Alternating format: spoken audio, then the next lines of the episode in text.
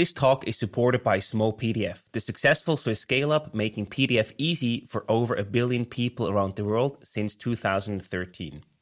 You may remember them from a previous podcast we hosted with their CEO, Dennis Just. Their mission is to make PDFs and life easy for people across the world, a mission made possible with their 90 plus amazing employees across Zurich, Belgrade, and Barcelona. If you want to join this fast growing Swiss scale up, visit smallpdf.com forward slash Swisspreneur and apply. I was the friend who has a logistic company with his wife. How has it been? Has it been good? He's like, no. Like, I cannot recommend it. Don't do it. we still did.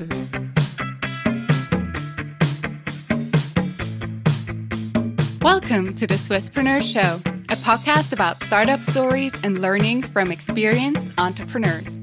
Here's your host, Sylvan.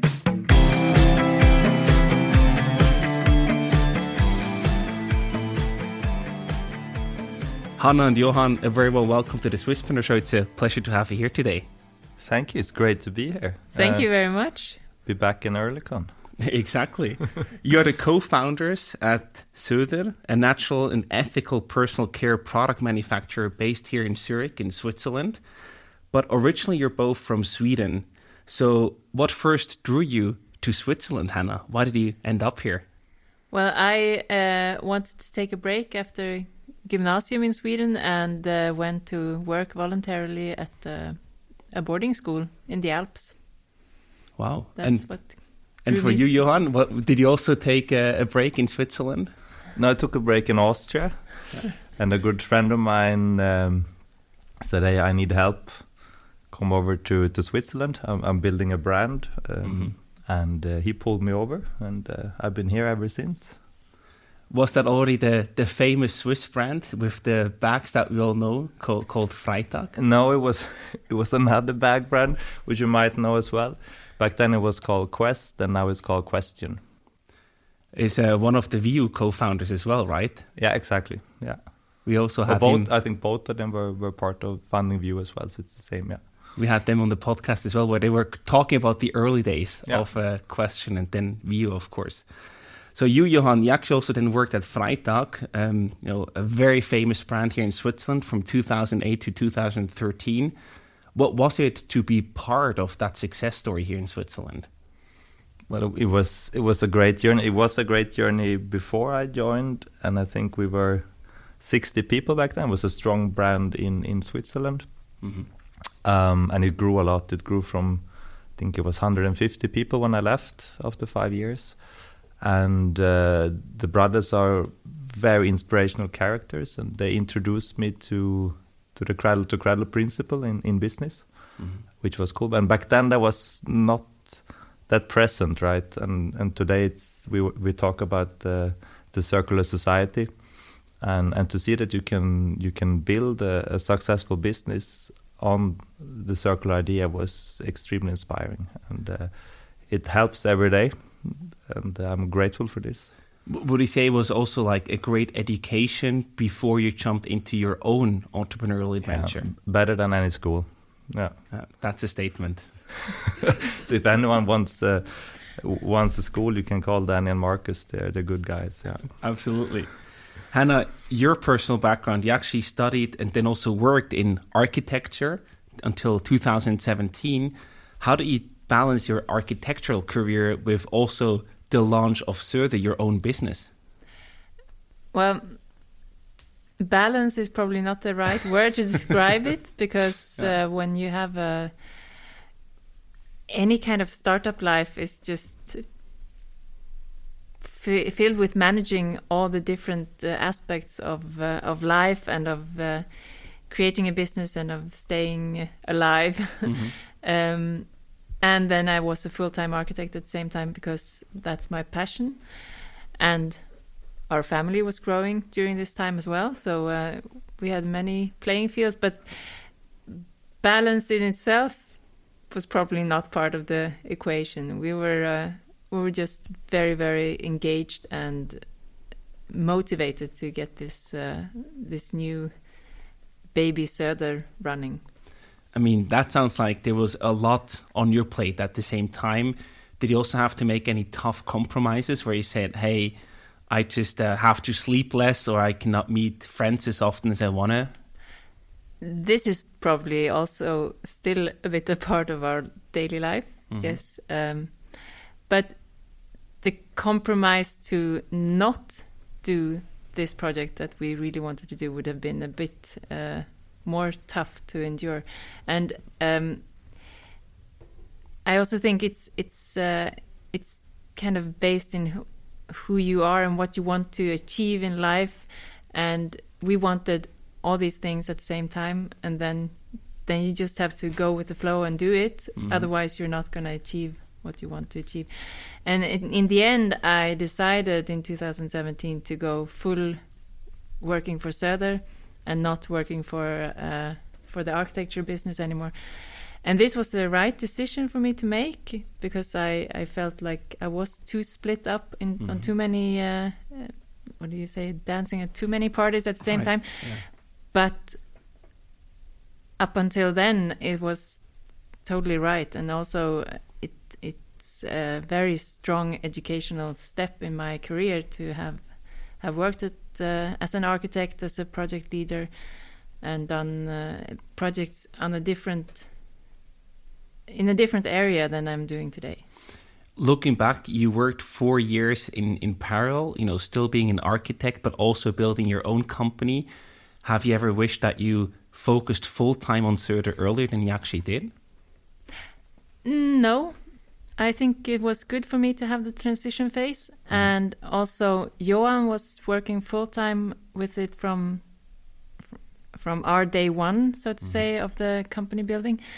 And this was also something we decided, like that I will, I will nurture the family with uh, with the paycheck, and Johan is focusing on the on the daily business, and mm. then we do the the stuff we do together um, on other times during the day.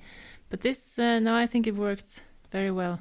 This sounds like a very smart bet, right? Having the stable income, if as long as possible, to feed the family, but also taking the bet and actually launching your own company at the same time. That's a quite a good setup from the outside perspective. Did it also feel like that? That it was a smart and a well thought through bet that you took, Johan? Yeah, yeah, it was. I think retrospectively, then if you analyze, I guess we could have done two parts, and maybe it would have been easier on the energy to have more funding. But I think mm-hmm. what we also learned is that you do I wouldn't say everything wrong, but you do a lot of things wrong at the beginning.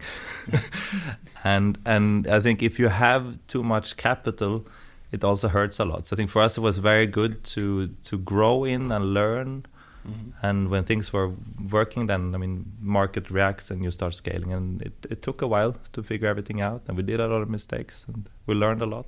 So it, so it, it was very good. I think uh, if we had a lot of millions to, to spend back then, then we probably would have done bad things with them. and I also wonder, you know, you decided to start your own company. You both had your jobs, your careers going on.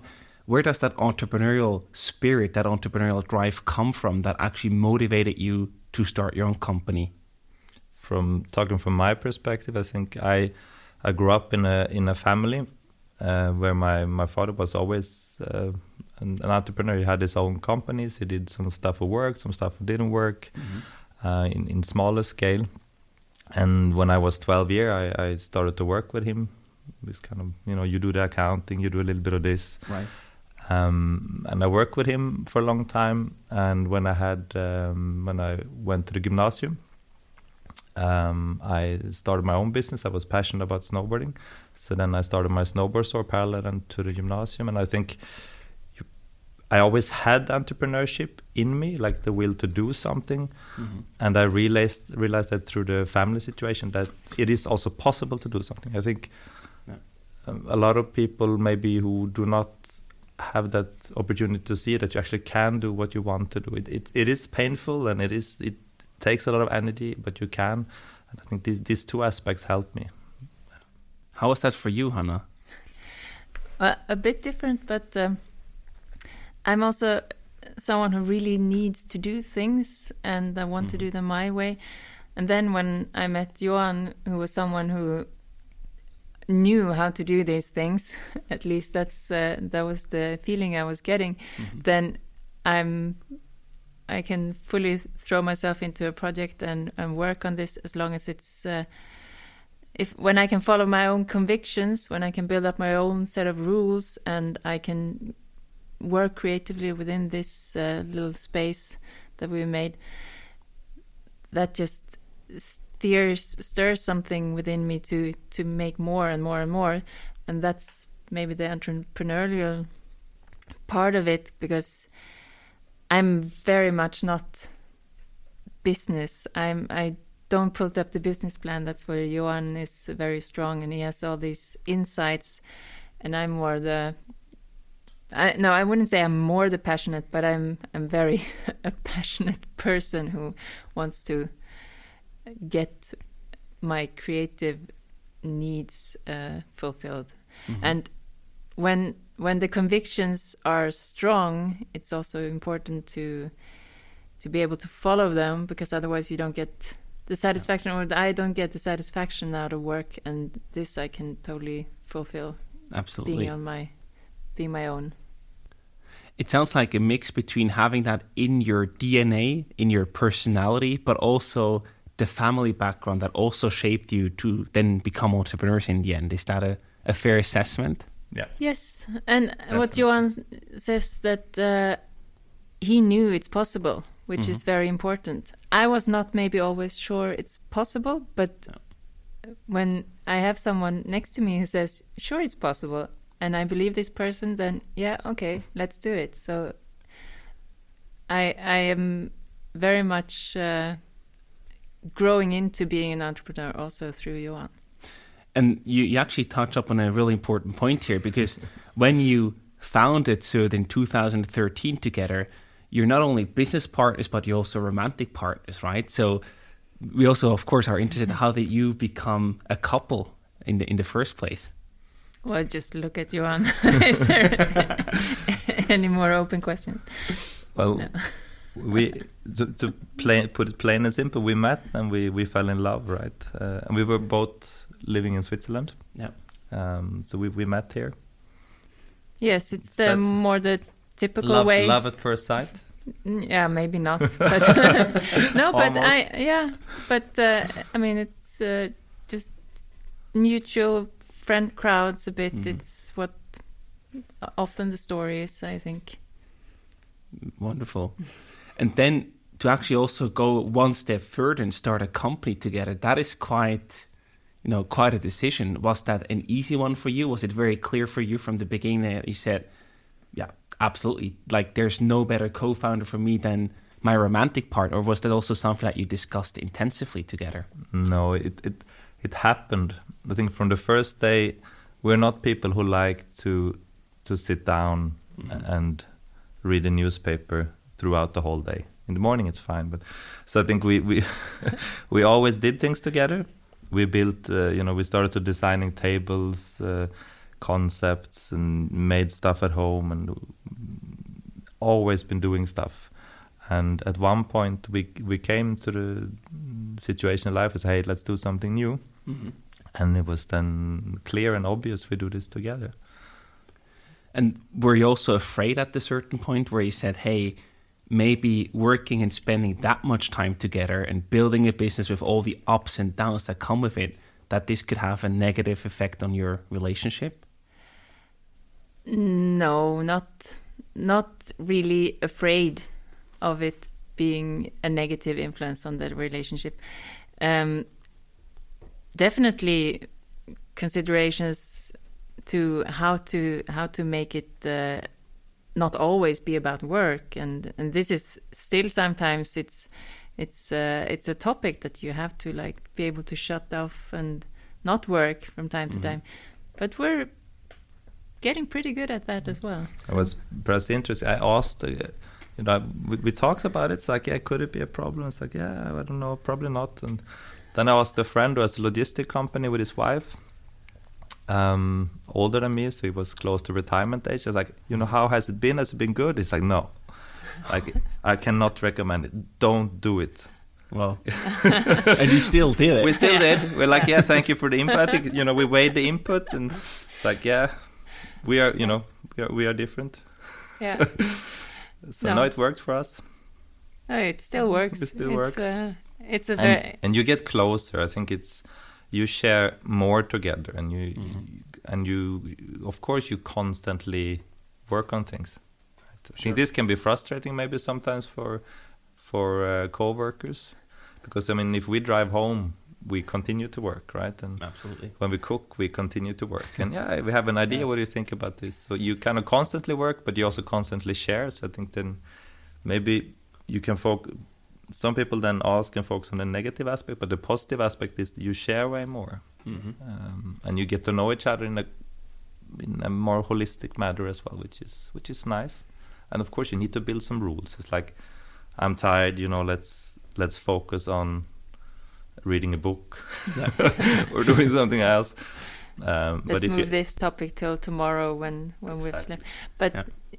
definitely, it's uh, it's not always easy, but it's also very fruitful. So imagine going on holidays for two three weeks and being on a long road, driving somewhere in Sweden, uh, going to visit another part of the family, and then the brain starts to work. And if if I would have to like write these ideas down and then work on them in two weeks, it would be like, okay, you have put a blocker in, and then we just start ping ponging. So a lot of things have happened also when we're somewhere totally different than the office. Yeah. We don't, we really don't work in the office only. So it's Yeah. So that setup that you have is actually also a huge advantage because your minds are always at work and you can easily discuss things and move probably much faster than other co-founder pairs that are not spending that much time together. yeah i mean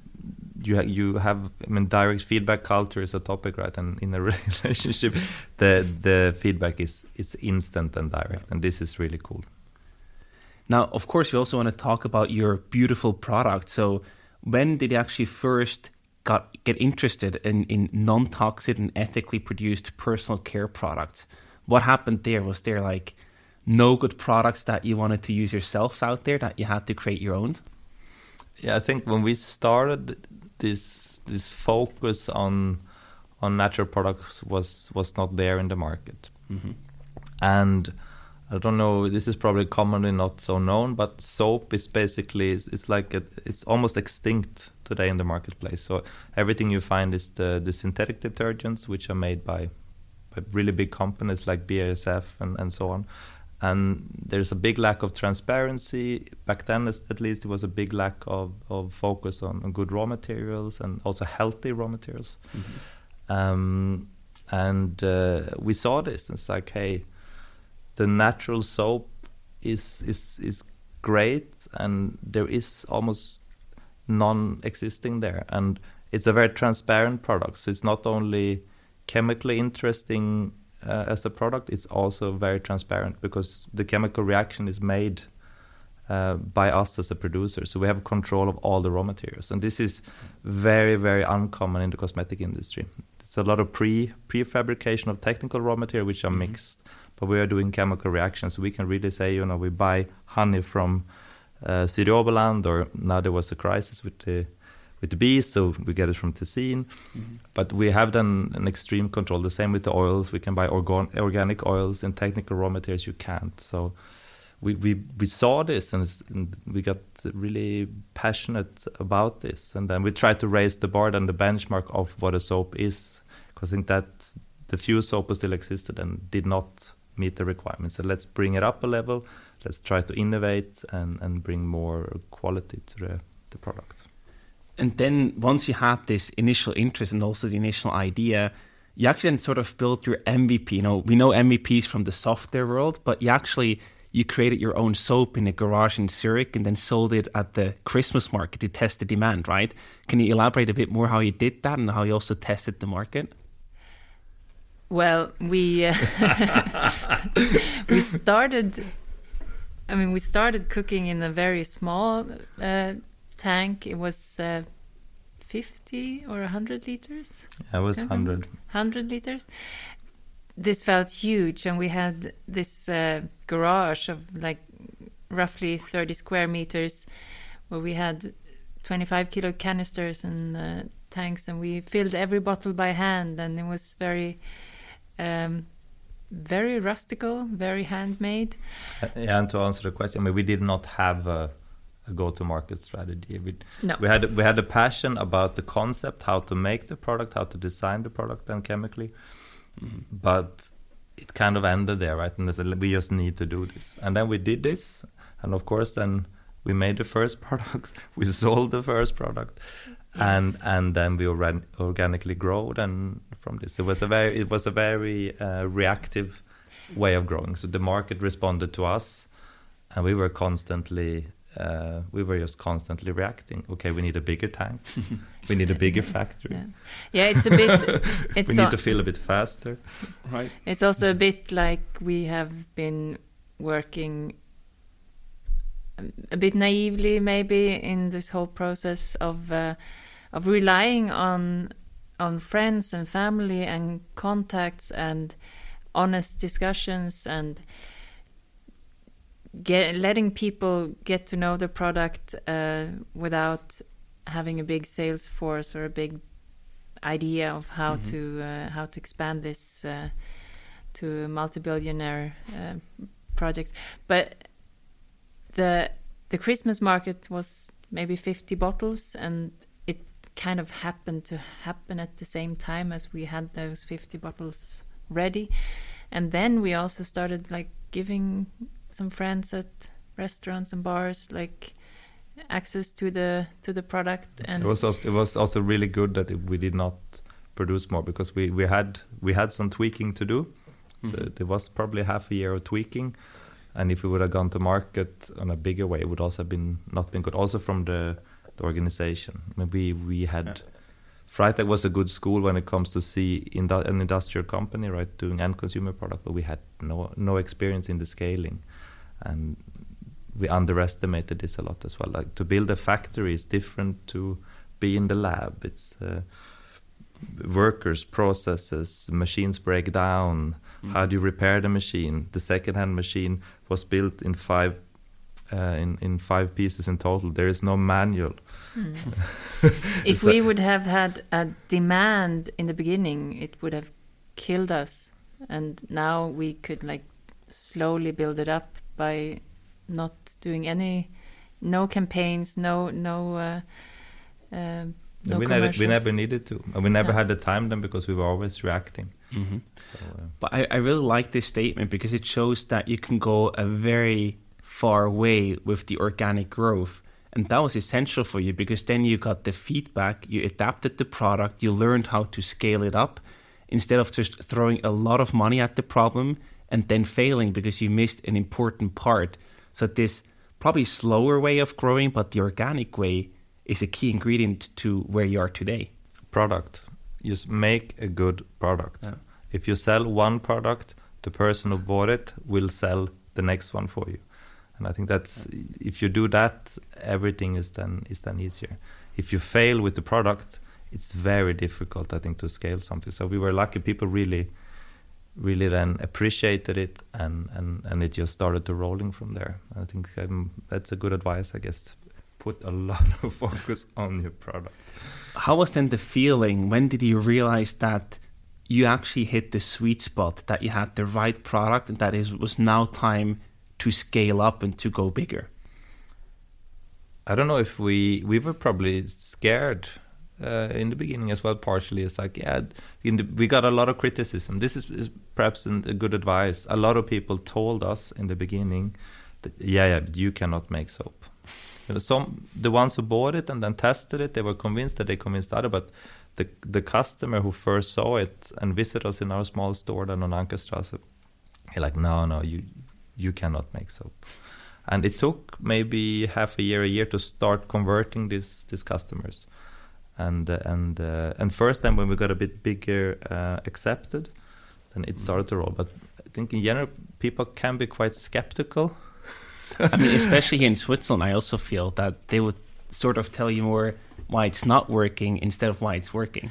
I don't know if it's special to Switzerland, but but uh, but it, it was a reluctance, and it took us a while then to um, to overcome this, and, Yeah. and, and then it worked. But I but they had every right to be a bit skeptical because we used to sell uh, socks and tables in this uh, store for sustainable goods and yes we designed but we were not producers and being the producer uh, of our own product was a dream and a goal from the beginning when we started selling but then when we actually came with the soap and put it in front of the customers and said, "So this is now, this is now our new field, and uh, go home and try this, and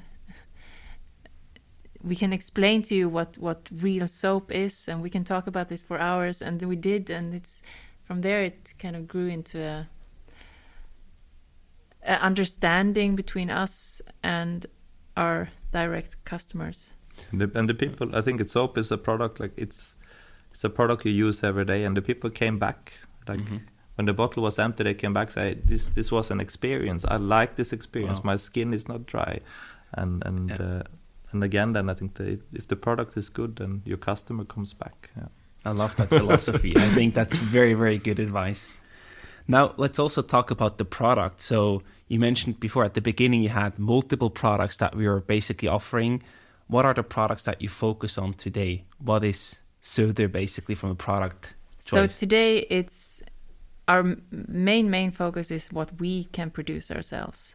And then we still have a few accessories to go with it because it's needed, but our focus is our care products and what we can produce in our factory are processed um, products like soap and lotions and bar soaps is also under construction a bit, but uh, it's part of the program.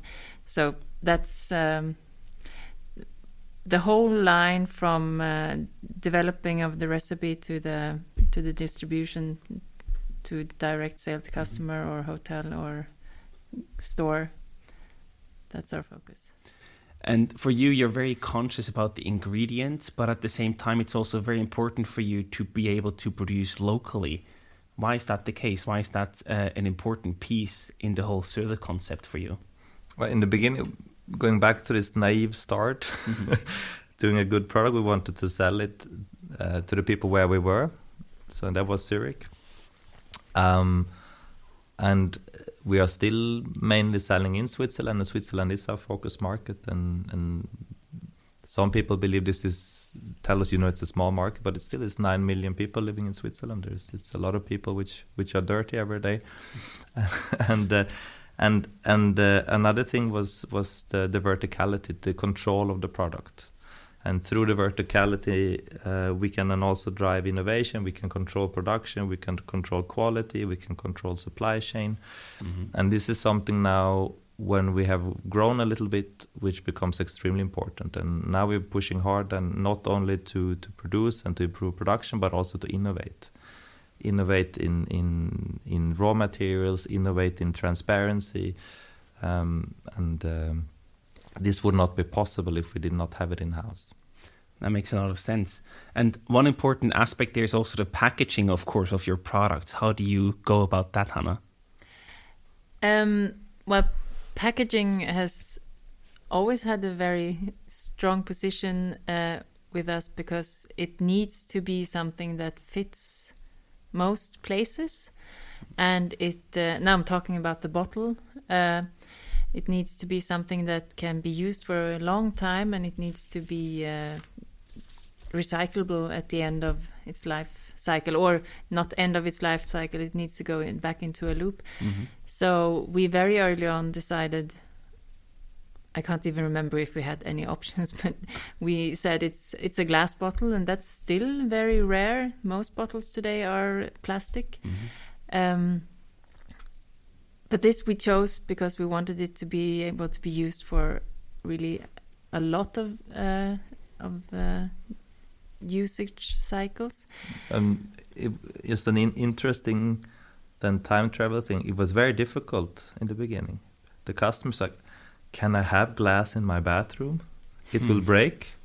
This was constant. Wow, A interesting. lot of constant scared. yeah, Yeah. constant topic and then it disappeared after a couple of years but Yeah. in the beginning it's like yes like we have children it works you can have it Yes. and um, and also then when we um, we didn't introduce it straight away, but we fairly soon introduced that you could refill the product. Mhm. Uh, since this was part of our concept that you should use the bottle for a long time, Right. um, this was also something that it's hard to imagine, but you had to explain to the customer why this was important and how to do it, and that they had to bring their bottle to, back to us, and uh, we would fill it up again, and it's it makes more sense than to throw it in the glass bin and then buy another one. And uh, so this is very important in the packaging. Then we also have the refill system in, in itself is uh, it's a f- core focus in our Mhm. company. We um, also have issues of packaging around, which we are slowly eliminating now because we don't want things to go to waste. But um, generally, just very long lived design and uh, quality to make sense in the whole uh, in the life cycle of a product. This episode is sponsored by Startup Nights 2022. On November 3rd and 4th, you'll have the chance to showcase your startup, get inspired, meet investors, and network with like minded peers at the 6th annual edition of Startup Nights in Winterthur. Check out startup nights.ch to learn more and register for the event. No, now these things that you mentioned, though, like having a circular economy, reusing materials, that makes a lot of sense. People get it today, these days, because it's super important. But when you actually started out in 2013, what you just explained sounds a bit like you also had to educate people and the market a bit. Was the timing of 2013 when you originally started out, was that a bit too early for people to embark on that trend as we have it today? yeah. Yeah it, it took it took a while. And in the in the beginning we worked against the market it felt Yeah. like and the customer it was a lot of explanation. And after two three four years maybe then it, it started to change. And today i feel it has completely changed. There is no explanation needed anymore. Yeah. I mean, now that's like a, a a big boost for you, I can imagine, because you, you have that philosophy so ingrained in your company. But the first three, four years, when that's not the case, when you're swimming against the tide, basically, isn't it that hard sometimes to continue to keep going? It was the good thing about those years was that we were almost always at the store, and mm-hmm. Johan, you spent many many hours talking to customers. I did not work as much in the store during these first years, uh, but the the constant conversation, which really it could be an hour sometimes about uh, certain topics, it helped us build this foundation for our own philosophy also. When you have to continuously talk about it you understand yourself better in the end. And Yeah. then also the you learn from the customer you learn from the customers what they need and also you build this trust because we have a huge amount of reoccurring customers that really trust us because we spend so much time talking about these things and maybe it was not to this specific person but they also use their network and they talk to their friends so it um, it paid off to to spend time talking about the issue and nowadays it's almost a bit sad that we don't have to talk about it. I'm I'm happy we don't Yeah. have to talk about the issue anymore, but but it's uh, yeah, it's it's a totally different way of of selling also. Mm-hmm. Uh, One thing that also stood out when our team did the research was that on your website you, you say don't follow the rules of a fast-paced market nor its production methods and now we, we understand where you come from at the same time johan before you also mentioned it's so important for you to innovate to also be close and have a really good product listen to the customers and adapt and learn is that sometimes a tough balance to strike to say, hey, we take things slower because we also want to have the circular economy and we want to reuse things, etc. versus developing new things that the markets or the customers might need? Um, yeah, I think we did some mistakes, maybe also in between, you know, starting and, and, and, and then continuing and being where we are today. And and we learn from, from these mistakes. So it, it is the only thing which is important, I think, is to take it slow and, and to make it different because there is a lot of big fishes out there, mm-hmm. and it's not possible to to do what they're doing in the scale they're doing. So I think the only way to to to be competitive in the market or, or to attract a, a, a, customer today is is to do things differently and then take the time. I think the the TTT is important. Things take time, and you need to let that, that happen. You need to to work towards quality, and if you do it right, then it works. It's not the quantity of things; it's the quality of things. And there we made mistakes in in the middle. I think we in the beginning we knew this, and then at one point in the middle, like we, the tempo increased, and I think we are now learning and having a bigger bigger team and more possibilities that that we need to focus on quality and we need to focus on innovation as well and and there things with innovation things take even longer time. But uh, but being successful with output and it's it's it stands alone and it stands to differ from what's in the market.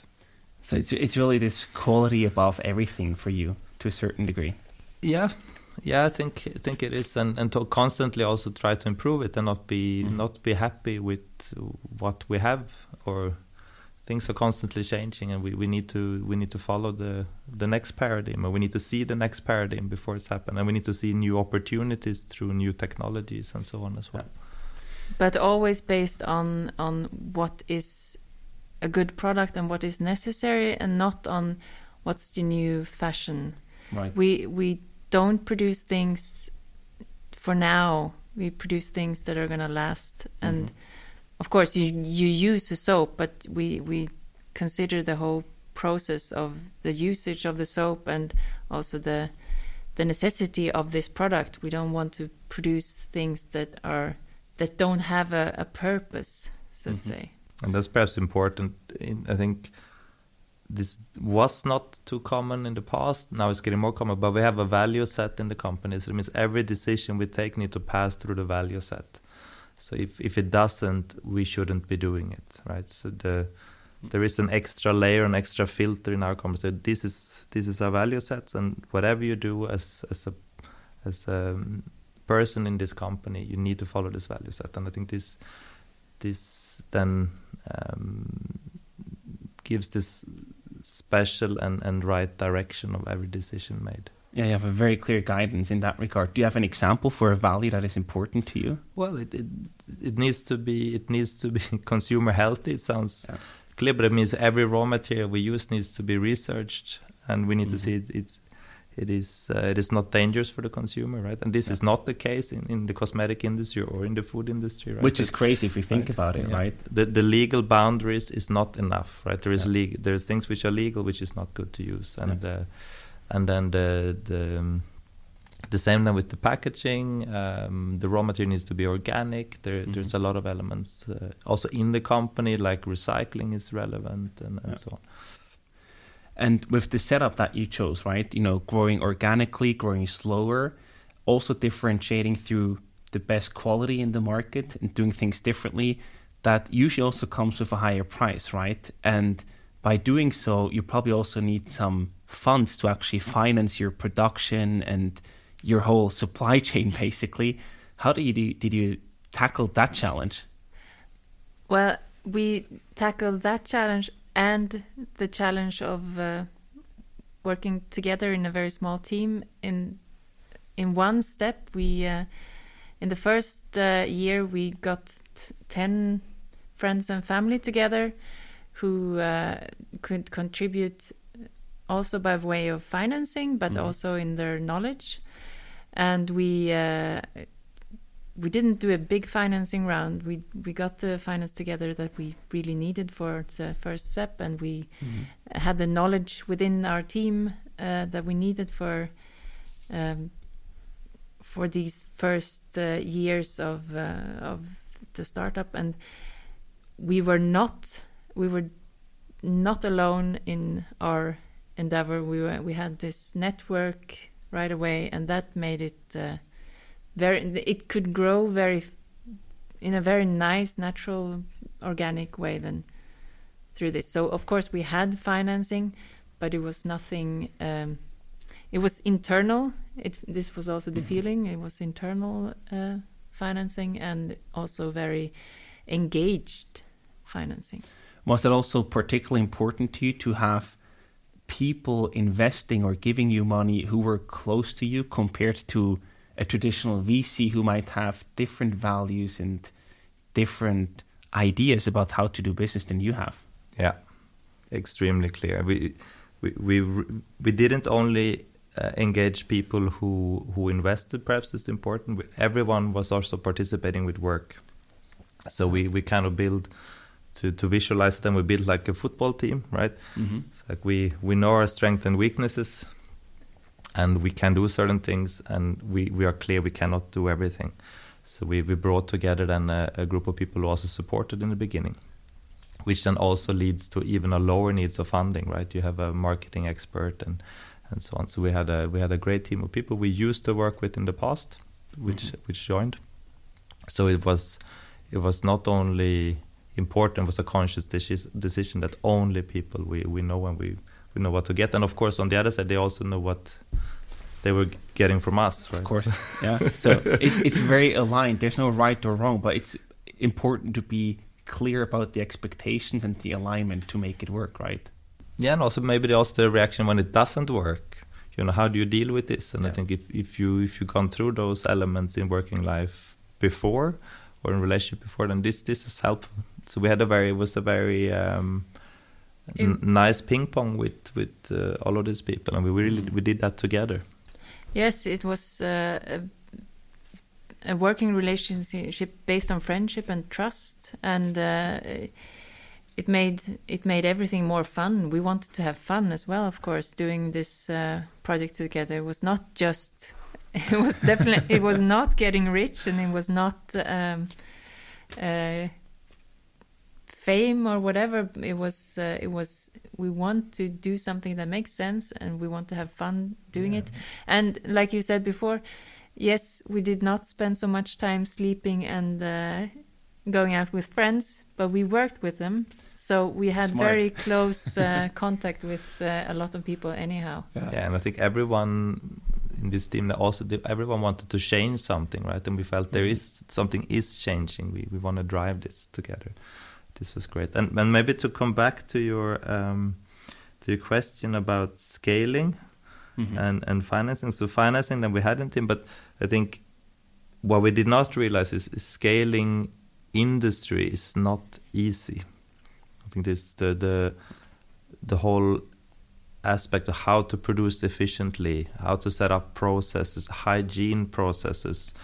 Um, um, all of this and also the the workers then becoming an industrial company like we have uh, we have a lot of, of, of workers. Is the hr topic is big in, in a vertical company right? Because mm-hmm. you have a big headcount.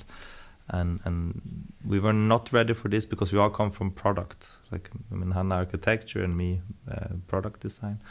And and this was this was really exciting. How, how do you manage this learning curve? Because of course you can just learn by by doing and, and making mistakes but did you also get any outside help or ask people for advice who could really help you with that specific growth and scale challenge? Not as much as we should have, maybe. Yeah, that's a good, a good answer. Yeah. yeah. But we did get help. Certain things we couldn't overcome. When we tried and when we couldn't overcome we got help. But I think we mm-hmm. also learned this yeah. stubbornness was really good because we also learned how it works, like which type of machine, how to design. Because you don't only design in an industrial company you don't only design the product. You need to design the process how to produce the product. And if you don't know how that works you don't know which machine to buy. So if we would have had those x amount of millions we would have bought, bought the wrong machines. And oh. and now we understand the whole process to start to finish. So when we design uh, a product we also design the production process and which mm-hmm. which tank or, or, which type of products and how to fill it. And so it's a very holistic uh, thing. And i I, I would not have, have known how to do this if, if I wouldn't have thrown myself full in cold water. But I think this is such a great learning, you know, not only for, for like a production company, but for all companies and startups out there to not only think about the product that you want to build, but also the whole process behind it. Like if you're a software company, think about how many engineers and what type of engineers do you need to actually be able to ship the product and cr- to create it. And I think sometimes that thought just gets lost along the way, mm-hmm. especially if you take on too much funding. Bro, yes, and you probably don't know the answer until you try. You can yeah. try to theoretically figure it out, but probably you don't know it until you try. So I think some yeah. kind of like what we did was probably then beta testing, right? In in, mm-hmm. in this in this sense. yeah, I like that. Um, one more thing you mentioned before: there are many people who are dirty in Switzerland in terms of they need soap, they need to to use your product, but at the same time, Switzerland still is quite a fairly small market. So you you managed to to grow, to scale up your production. Now, is that something that you would like to scale even beyond Switzerland, or is that a large enough market and a large enough country for you? We are outside of Switzerland already, so definitely. But we try to focus on on certain areas to begin with because we have noticed even with other cities if you if you don't give it your focus mm -hmm.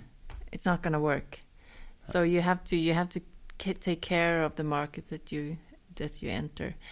And at the moment, this is mainly Germany and France. We still have a few other smaller balls rolling at the same time. Also, the USA is uh, is a market where we have entered, um, but um, Switzerland is big, and yeah. we have not not covered all of Switzerland. We we definitely have a lot of uh, territory still to reach, mm-hmm. but we're not stopping at the Swiss border. When you go to another country like Germany or, or France, for example, how do you manage the distribution there? Do you do that yourself or do you work with partners or how does that work? It's a mix of things. Um, overseas, then you need a distributor. Mm-hmm. I mean, if you work with food or, or cosmetics, you, you like storaging and, and you need to be quite fast in delivering. So we have um, we have a distributor over there, um, and in Europe we work with agents. No. I think it's because we want quality in the market. And I think it's also very important as to sell a product is quite easy, but to sell the product again or to sell the the, the product from the shelf of a store is a different thing. I mean, it's the sellout, um, and if you're not known, it's very difficult. So I think it's mm. and this is something I learned from the past as well. You, if you go too fast with and push products into a market where people do not know your product, you you will have a problem. And if the retailer don't sell your product, he will call you and say, "I don't want to order again because I don't sell it." So yeah. you can't go too fast. And um, I was lucky to experience this in, in previous businesses, also with Freitag, for example. So. Um, it's not good to go too fast. You need to take if you build a consumer um, brand, you need to go slow and you need to build the brand Mm-hmm. And when the brand is ready, you can sell the product. But if you sell it in advance, uh, it can go wrong, and you can also burn down the market, right? Which is dangerous. Yeah.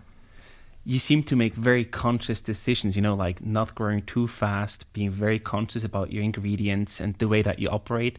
How do you make decisions when you have a topic to discuss? Is there any framework or discussion or how does that work like when you make decisions do you just drive on your way home and you have a conversation how does it work now you see our like faces like oh my god this now it's getting difficult now honestly it's it's for me it's so much based in our convictions and our philosophy of life that it's usually quite clear what the answer is not not we don't have the answer to everything, but mm-hmm. in what direction we're gonna solve a problem, and then we, depending on what topic it is, we use our network. We ask friends. We we get input from outside to to make wise decisions. It's because we're definitely not experts at everything, and we were not experts at uh, sustainability in the beginning we were not experts at making soap but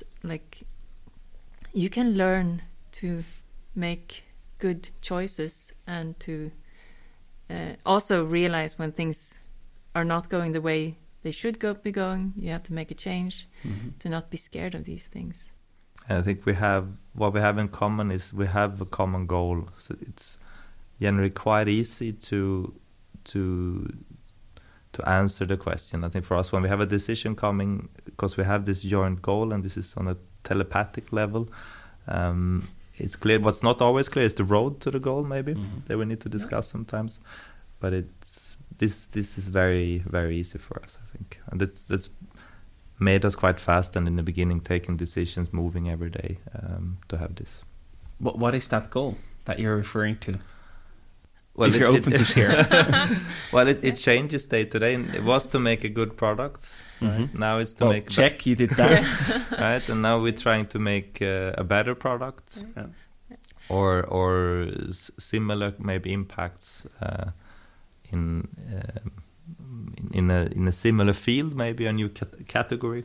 Mhm. Yes, and what I uh, also the the topic of how we want to work and uh, what standards we want to live by that is that is a measurement that we don't have to discuss ever. We No. know where we stand, so that makes a lot of things easy to decide. Mhm. But of course, then the road to this uh, to living this life is not not always exactly the same. I mean, we it could be making lotion with with a, a Japanese scent, or it could be making lotion with a more Korean scent. I Mhm. don't know, but it's it's not um, that's not what uh, drives us so much. So the it's the base of the philosophy where we need to make a decision, but there we don't have an issue of needing to figure out what this is every day. And w- Absolutely. and we co- we we compensate each other really well. So since we have the common goal, then normally when we have the goal in front of us, then I do one part of it, Mhm. and Hanna does the other part. So it's it's quite easy. It's something that always comes up in the interviews. It's like you're very much aligned on your shared values, that you share the same values, but then bring a complementary skill set to the table to actually get close and put them into practice. And I think that's the perfect team setup. Thank you. Now, you're almost coming up at the 10 year anniversary, right, uh, with Söder. So, if you look back to the past decade, so to speak, what are some of the most beautiful memories? Maybe you have like one memory that you can share each.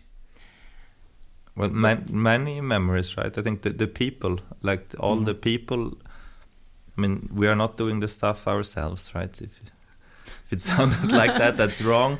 We have good people who who works with us and who who who, who has uh, done so many great things, who's brought us to where we are today. And I think all of these moments with these people we shared when we had successes, this I think this this is this is what I remember and the emotional connection, not only the, the Yeah. visual memory, right? The emotional connection with all of these people. I think Yes. this, so we are grateful for this. Thank you, everyone.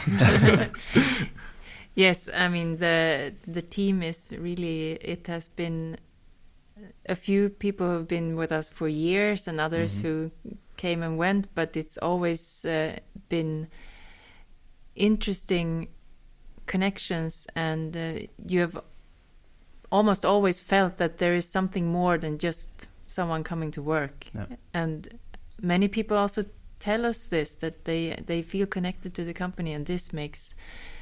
I mean, this makes it worth continuing. Also. Beautiful feedback, right? Yes, Yeah. um, which we can also give back to to these people that work with us. That the the it makes us also want to work more because we have good connections and and get inspired by the daily daily business. But then I also have um, when we the first day when we opened the store that was also quite amazing experience. Back then we were not that many working with it day to day and we had these 10 partners today we're about 20 partners a bit above uh, but back then we had these 10 partners and we had sent out a few invitations and Mhm. things but we were just opening a store and it was such an amazing day. Like we had the whole Söder life ahead of us, and it was just uh, we had worked super hard for nine months, And everyone helped them painting and and we had fixing the floor and yes, it was that that that time the the short time ahead of this opening event, and then the opening event when we just tore down the paper in front of the windows, and that was that was and the hard fir- to beat. yeah and the first the first factory is also great.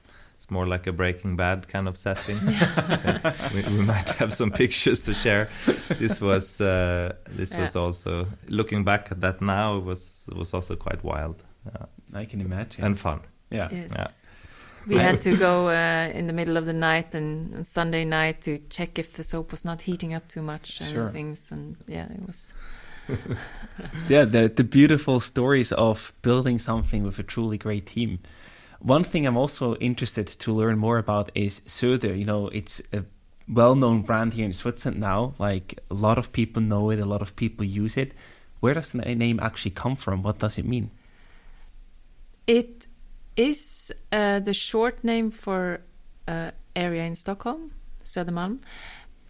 But uh, the name was actually we we put it on paper way before we realized what it was going to be. Mhm. So we have had this as like kind of a working title for a lot of just brain ideas. and it's a perfect typographic joint between German and Swedish, which I think it, it's by adding the OE, which would not, which you would never do in Swedish, it, it becomes very Germanic, like in, in German. Mm-hmm. Um, so I think it's this, it's, it's a, also a perfect mix between the two things, and also it's, it's our heritage as well, right? Just wanted to say We- it, it perfectly describes your journey as well, right? Yeah, we've spent as much time in, in Switzerland as as as in Sweden. Yeah. So, Yes, lifespan wise, exactly. Yeah. It's uh, easy to write. Looks good. It looks Yeah, good, absolutely. But, but it ha- long story short, it has no real meaning.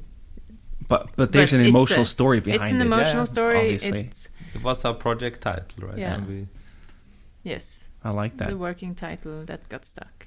And now with that strong brand, the 10 year anniversary coming up, of course, we're also excited to learn more about your future plans. I think you have some things planned. Can you reveal one or two things what we can expect from you in the future? yeah, we have we have one one big thing planned, which is which we probably haven't officially communicated yet. So we are maybe this is a premiere. Wow. No, yeah, maybe, maybe. yeah, so we, we're building a, a, a larger factory. Um, we, we got this great opportunity from from SBB to to to get a plot then in the city, quite Mhm. quite central in in Altstetten, and we have this uh, really beautiful uh, place there. It's all uh, repair um, the repair halls for the trains, and uh, we will then we are now actually in the construction, like the basic construction is now Wow. taking place. It's a protected building, culture protected building, and we are now doing the first steps and. Uh, and Hanna should talk more about this because she she is the architect. Yes, I spent all weekend drawing plans. um, yes, so we want them this this place to be a a connection for our company, uh, but also a connection towards our customers, Mhm. and it's gonna be a let's call it fully transparent production place. You will uh, always be able to to look in through the window and see us at work, but you will also be able to come in and visit. And also within the company, we're going to have uh, a visible access to each other at all times, which is going to change the way we uh, experience our Mhm. working life and our product and our, our different areas because we have so many different uh, fields of work since we're a vertical uh, supplier and we do all our communication and graphics and um, finance and everything in house. So now it's going to be a very uh, easy access to all departments, which I'm looking forward to. I think yeah, I think things are only transparent when you actually see what's going on, right? Right. And you can you can gladly walk in then, and you can we can show uh, our olive oil, our coconut Mhm. oil, um, and it it says organic on the barrel. It is organic inside. We are using that barrel, right? So I think it's um, showing the people what we do and how we do it, and, and, and not hiding anything. Is is um, I'm really excited to see where this will end up, you know, because you already lived these values, but now you make it even more transparent. You bring everything together in the same location. That's super exciting to see where that will end up, where that will bring you in what new levels that this will unlock. Super exciting future. You will be. We will invite you to the opening party. Oh, I'll be with, there. with the rest of Zurich, of course. Absolutely. I'll be there. Now, to wrap up the conversation, we have some rapid fire questions prepared for you. So I either give you different options to choose from or a simple question, and you have to answer in one sentence. You ready? Yes. Yeah. Hanna, the so. first one is for you architect or entrepreneur? Uh, I'm more an entrepreneur with a need for creativity. Nice. Johan, Sweden or Switzerland? Holiday in Sweden. It's getting too hot in Central Europe. Um, Switzerland is the place I live. And for you, Hanna? Yes, it's also it's uh, Switzerland with a dash of Swedish holiday on Nice. top. What is your favorite Söder product, Johan? The grassroots soap. Nice. Yours? I also take the soap if I only have to choose one, and uh, I would go for Hinoki Yuzu. Nice. And what is your biggest ecological sin if you had to pick one? We're a producer. I think if, if you're a producer, you make the biggest impact. It's not the end Yeah. consumer. And uh, knowing this to be a problem, right? Because everything you produce has an impact. And I think we know this, and every day we need to be critical and say, hey, can we do this better? And I think then, as a producer, you have a huge responsibility because you have the biggest impact, and you you need to be aware of that. I think finally, uh, industries are becoming aware of this. It's not only the regulations, which it Mm. used to be, who limits the CO2, for example. It's actually also now uh, important for a lot of, of, of industries to be responsible and take Yeah. own initiative. I think this this is great, and I think that's definitely our biggest CO2 impact is that we are running a company, and then uh, we need to work on reducing.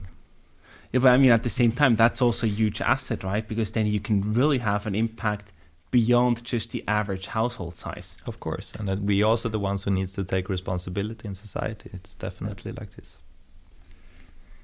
That's a wrap for today. Hey, thank, Thank you, you. so Thank much you. for coming on the show. you. Hanna, Johan, all the best, lots of success, and it's just Same back. amazing. We're big fans Thank of your products and uh, keep doing what you're doing. Yeah, We're super We're excited fans to of you as well. I, I think it's great you you give uh, you give uh, the Swiss um, industry and companies a possibility to to give advices to each other. It's also great, you know, to have to listen listen to others.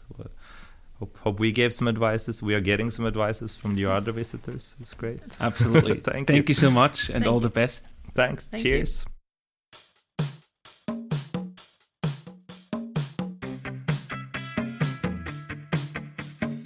We hope you enjoyed today's episode. If you did, you can support us by rating our show on Apple Podcasts. This way, we can reach an ever growing number of aspiring entrepreneurs.